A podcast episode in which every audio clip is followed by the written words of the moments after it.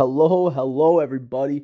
I'm going to try to keep this under 20 minutes because I am extremely tired tonight. What I've got for you is some Yale Science of Well-Being stuff. Yes, this is Dr. Laurie Santos's free course on Coursera, The Science of Well-Being, and I absolutely loved it. It was it, it changed my life. I'm not kidding. You are listening on a Friday, so that means it is Shabbat. And for any fellow Yahudi out there, Shabbat Shalom. Everyone else, the weekend is here. Thank goodness it's Friday, so enjoy the weekend. Let's get right down to it. I will explain how this course went. So they have something called a rewirement, and that was a weekly challenge. So instead of a requirement, they just called it a rewirement because you're like rewiring your brain. You know what I mean? I would keep track, kind of, and I would put little thumbs up beside the days that I did the rewirements. But it was actually hard. Like it was, it was tough to keep up with this stuff. You start off the course doing a few quizzes, and there's one that kind of measures out strengths and weaknesses. And so for me, that my top five were social intelligence. Number two was humility. Number three was appreciation of beauty and excellence. Number four was gratitude, and number five was hope. And these, when you reflect on these, it, it's it's hard not to look for them in your life. I don't know. This is a little too eerie. Some of these are really spot on, and but like not even necessarily in like positive ways. And that's like a whole rabbit hole I could go down. But like with the hope and even like my SQ. I the job I have requires a lot of interpersonal skills and I put on a lot of different hats, talk to a lot of different people. So I'm not surprised that my social intelligence is there. Like I, I am as I would say with my friends, a good schmoozer. But I, I'm not always a schmoozer 24 7. That's the thing. And so sometimes I get this like weird imposter syndrome slash like weird identity crisis from it. And it's, anyways. So those are my strengths. And I the appreciation of beauty and excellence was it stood out to me because I never realized that until they said it. And I was like, actually, you know what? Like I like to wear kind of hipsterish outfits. I, I like album covers that are a little abstract. Uh, you know, I will. I'll pr- appreciate little things like the way the tree sways and, and, the colors here and there. I don't know. All these little things, I, I see them. And so that when I saw that, I was like, oh, that actually makes a lot of sense there was this thing called the AH score, and I scored really low, and I, I actually forget what that was even about. However, I do remember that some of my higher scores here were like on my uh, emotional aspect of health. These are all like part of your health, uh, parts of your health, sorry. And the emotional side was pretty high, and my health side was pretty high. And M, oh, motivation was pretty high. Yeah, I can get pretty motivated. You can just talk to my friends and family about that. I'll, I'll, I'll get really passionate about something all of a sudden and just get like really on it whatever R was here I was really low uh, and and same with P. I hope that's not physic physical like physical health or respect. I really I, I forget what those were though when they were low. Anyways, it says here three strong suits I need to practice weekly is I must learn more about my meaning. Um, uh, that was, and this is what I wrote back then, by the way, when I was taking this. So I, I wanted to learn more about my meaning. I must continue sharing my fitness to the world. That is what I put. I must donate blood one time per month and donate some things. And then accomplishing a tedious task was three, uh, were some weekly practices. It's funny because reading this over, by the way, so there's context. Like this was over a year ago. This was actually in March when COVID first hit, and oh, like I was so different. I, didn't look into things as deeply. I, I didn't understand. All this was mind blowing to me. Whereas I've talked to friends in psychology and they say this is just common sense. Apparently, apparently all of this is no big deal. But for me, it was completely opening up a new world. I love how I put donate blood once a month because now that I donate blood a lot, I, it's you can't donate it once a month. I think it's every uh, two months or month and a half or something. There's something I still talk about today, and it's this coined term called the GI Joe fallacy. And Laurie Santos explains it as knowing is half the battle because that's the saying of GI Joe, right? And so we don't put things into practice right after we hear them, and that's the issue. And, and actually, she says how in this day and age, we get so much information thrown at us all the time. We, we don't even have time to put it into practice. And so there's a lot of this either regurgitation or there's a lot of stuff going right over our heads. Some uh, rewirements or like requirements they had was make a gratitude journal and then savor one thing a day. Now, the gratitude journal, I've already had that now for, I want to say, four years. I've started doing it in college. And uh, the savoring one thing a day is crucial. And, and I really like that because I hadn't learned at the time, but later on they talk about it's called negative visualization. That if you picture doing something for the last time, you will be more grateful for it and you will savor it all at once so, for example, it could be the most mundane thing. You're drinking. Imagine if it was the last time you got to drink whatever drink it was. Like you never get grape juice again. You would savor it. You would be more grateful for that grape juice. You can literally use anything. You can use those little mundane things, or like if you're going for a walk, what if it was the last walk in your neighborhood? Or you can even extrapolate it extremely large. Like, what if it's the last time talking to your friend? And these are ways you not only tie in gratitude, but tie in savoring the moment. It stretches out time. Dr. Laurie Santos also talks about this idea thwarting, thwarting hedonic adaptation. I love that, that word, by the way. No one uses that anymore. And, and that's actually the epitome of this course. It's the thesis, really. If you want to wrap this whole course up into a bow, it is that hedonic adaptation exists, it's here to stay, it doesn't go, and that we need to all remember it's here to stay.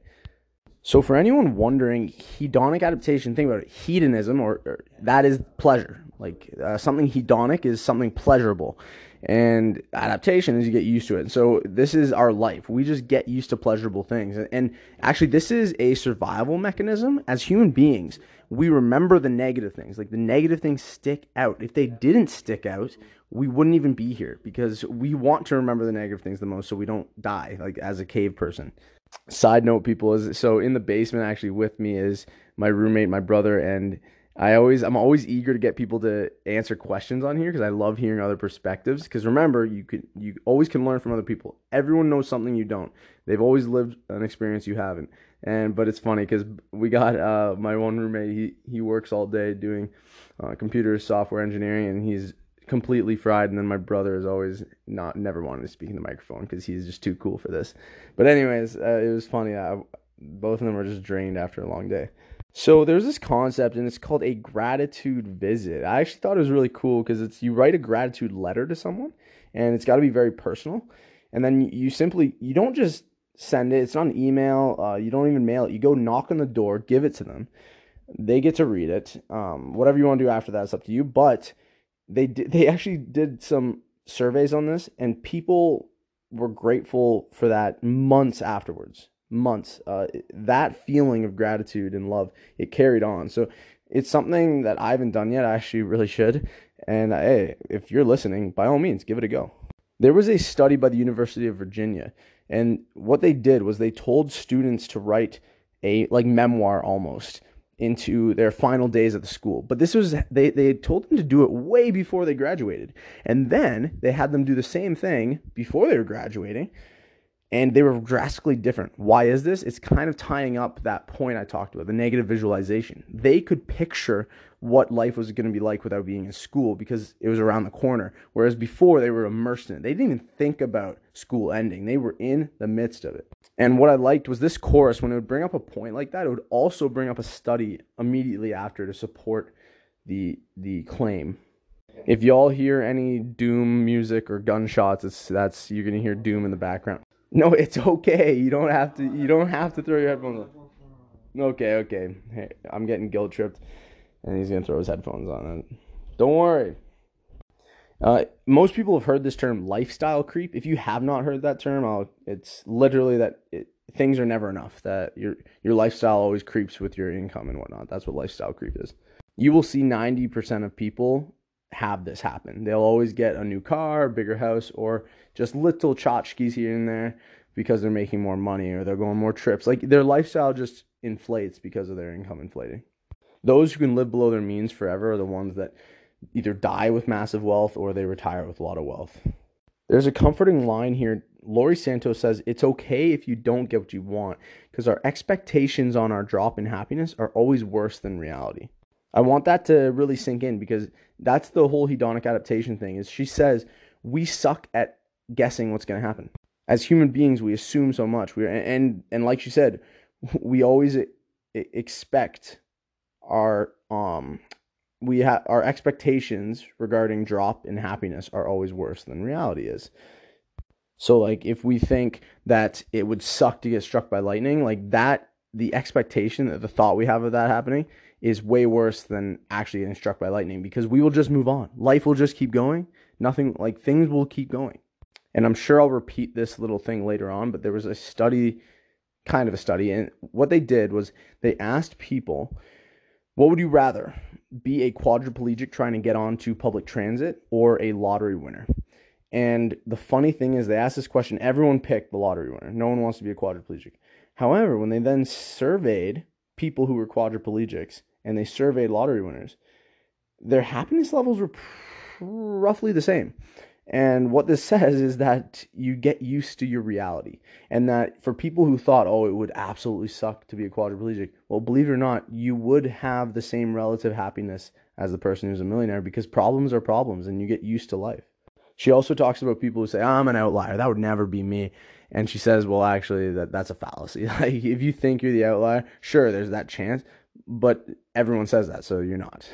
I'm to crank through this money part. They talk about money, and that's really everyone loves to tie money to happiness, right? They want to hear this conversation, but it's actually just such a quick part in this course because I think it's so cliche that she just touches on it quick and tells you how it is. She talks about this enigma that in the 60s, people didn't seek out high salaries as much as they do today. And for some reason today, this is different. And she kind of left it up to you to decide because it's theoretical. Now, me personally, I, I, I, said, I said back then, I believe the reason is social media. Okay, maybe it's one reason, but if I had to guess today, I think it's the fact that you could buy a house on one salary in the 60s. You would get a raise consistently. A pension was pretty damn good back then. Inflation wasn't radical. School was way cheaper. So I think people they, they knew they could float a good life without chasing a crazy Meshuggah salary. Now, there's a term that Laurie Santos coined, and it's the American paradox. The more stuff we get, the less happy we are theoretically. What makes this a paradox is that when we get less happy, we then seek out more things therapeutically. And the paradox continues because then we have more stuff and then we get less happy. And because we're less happy, we get more things and then we get more stuff and then we're less happy. And there's the paradox. It goes in a merry-go-round. She really quickly covers the age old question of does money buy happiness? And it does up until 75K. People who make 75,000 and over, all their needs are met and they're able to still experience a few extracurriculars and extra things. But anyone under 75K, you can actually see an increase in happiness up until that point, which I found interesting because like everyone thinks money has nothing to do with happiness. Now, I said back then here in my notes, you know, I think that this statement lacks context because this number changes depending on your geography, industry, or even positions in that industry. And, you know, I'm pretty sure she mentions somewhere in there that, you know, the big city, New York City, Toronto, Vancouver, San Francisco, even just California in general, these are all places, Washington, these are all places where, sure, like more expensive living, you're going to need that number to go up just to meet a lot of these needs. Now, I love how she is a PhD and a scientist and a doctor because she she brings up just realistic logical points like this. Folks making a lot of money, they can look at their income and then think, "Oh, I must be living a good life because I make a lot of money." Now, even though that doesn't completely negate all their problems, she said that it will just slightly, maybe even in the moment, make things a little better and make them just a little more grateful. So there you go, people. For some folks who are, are, making well over six figures a year, they can look at that and objectively say, oh, I should be pretty happy about this. And just faking that to say I should be, that can sometimes have you feel a bit better about it. So to make a black and white statement saying money doesn't increase happiness, and then one person saying it does, like, no, no, it's actually a mix that it can increase it a little bit, but it also won't increase it as much, you know? It's all context dependent. That is what she said. And I made a note here. I said, I need to mention that the tiny spike in happiness from seeing high income doesn't do shit if all the other happiness buckets are empty. I, hey, I kind of still agree with old Zev. Well done. Uh, and then I, okay, is, and I didn't rehearse this. Side note, this is what I put. Side note, I have always believed the secret to happiness was relationships and giving we shall see if this is true or false because I, I, was just starting the course so i was like oh let's see. Now after finishing the course i can tell you it's not exactly relationships and giving. Like sure she talks about that stuff. It's more gratitude is the key. Gratitude and presence. She really breaks down presence and mindfulness in this course. It's actually because of this course I started meditating five minutes every night. And I've been doing it. I've missed a few nights, literally just a few though. It's pretty much become a religious thing where I do it every night for the last year. And it, it has helped. Like, I'll tell you, this is a little side tangent, is because I've gotten good at meditating. Well, actually, sorry, that is so naive of me to say. I'm not good at it. I've, it's only been a year of constant meditation. I, I did a bit in high school, a bit in college, but really like to do it every night. What's happened, I'll tell you, is I'll be walking somewhere and I'm just so grateful for the present. It, it's almost overwhelming where I go like, I'm at peace right now. I could be in this situation forever. So that's where I think meditation has creeped into my life.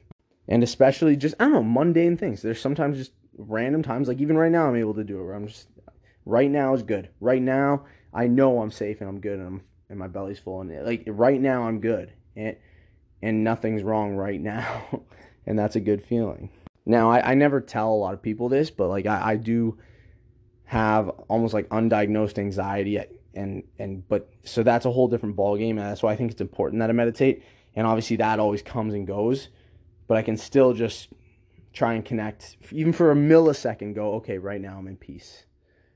It's always constant work. It's never it's never it's never resolved and then that's it and you're good forever I actually like to compare meditation to exercise where it's like exercise you can't just get super fit and then just stop. No, reversibility will happen. No, meditation is the same thing. You always work on it and maintain. So I decided to do the extra reading portion from this course, and there's a snippet from a book on subjective well-being, and they talk about the income thing, and they do touch on the relativity of baseline income to induce more happiness, and, and it mentions that a person's Pavlov's hierarchy of needs, if it's met, that they're good. And so this actually supported my disapproval of that 75 K being the magic number. No, no, th- this said like whatever it takes to get those hierarchy of needs, that's what it takes. So if you're in a city where it takes 10K, then you're good. If you're, or shall I say, the woods in a cabin, and then, or if you're in a city like San Francisco, it's going to take 100K, then now the levels, it went up to 100K. See what, see, see what I'm saying? Ah, so this, I can't wait to tell you this. So the novel also discussed that status does not correlate with subjective well being. So this is really interesting because I, I also just talked to my buddy who said he could not wait to run a physio practice himself one day and, and own the business. And to me, I heard like, okay, well, if he just wants the status of being a business owner, that it's not going to increase his well-being. Like maybe it'll give him a little dopamine hit and then that's it and he'll level off because of hedonic adaptation. And this is no different for the person saying, I want to be a partner at the firm. I want that raise. See, like these are just status things. Or, or some people even they say, I want to be a father, a mother. I want to be a grandfather, a grandmother. I want to be an aunt, uncle, you name it. And they say this like it's the status thing they're looking for. And, and really, I'll let you just fill in that blank, whatever it is to you to like be whatever status level you want. It the some experts would say like that does not correlate with your well-being whatsoever. It's are you grateful for the position you're in at that moment? That is is where a person's well-being is high. Okay, I'm almost at 20 minutes, and like I said, I wanted to keep it a little shorter today, so I'm gonna cut this. However, we're moving on next. I love this. I, I can't wait to tell you this part on uh, things, love, good grades, uh, body image, and stuff like that. Ugh, it's this is really good stuff. This is why I love this course so much. I, I, could talk about it forever, and it made me really change the way I look at the world. Literally, I, I need to email this woman, Dr. Laurie Santos. You changed my view on the world. And it's it's crazy to me that there's so many psychologists, well, I say psychologists, psychology students that know all this and have told me, oh, this is all common sense from that course. And yet, like, they're not acting on it. And it's remember I told you about the GI Joe fallacy. That's what it reminds me of. Is is it reminds me of that. Like these people who studied this in school, they still not, aren't necessarily walking around practicing this because that's exactly it. They learn it and that is it. They're not putting it into practice because knowing is half the battle, people. So my brother just chimed in. He said, Zev, that made no sense. He's like, if they've learned it already, how is that half the battle? Like they already went through that battle. They know it. I said, no, no, no. The whole point is that the battle is also putting into practice. That is part of the battle. So half the battle is knowing, the other half is utilizing it, applying it to your life. Uh, if you need an example, a good example is someone learns to hold the door for somebody to be polite, but they don't actually do it. So they're not being polite even and they could say, "Oh, but I I know it." No, it doesn't matter if you know something. You have to apply something. Okay, and so that is this whole. That's what I was talking about with these people that study this. They're kids that are going to school to be psychologists, and yet if they're not applying this information, then they're not actually fully uh, fully doing the right thing, I guess. And trust me, I'm not expecting someone to apply every single thing that you learn in this course. I'm just saying. I'm just saying, okay? Anyways, enjoy your weekend, everybody. That is it. I, I cannot wait to break down the rest of this. That was just week one or or maybe a bit of week two. Take care of yourself. Keep crushing it. I, I want the best for you. And oh, I love doing this. This is good for me. As much as I hope it's good for you too, but trust me, trust me, you even listening to this, just know listening to my voice right now, this is good for me. I, I like getting this stuff out. That's my ego talking, but that's a whole different story. Have a good night. See you later. Take care, everybody. Bye.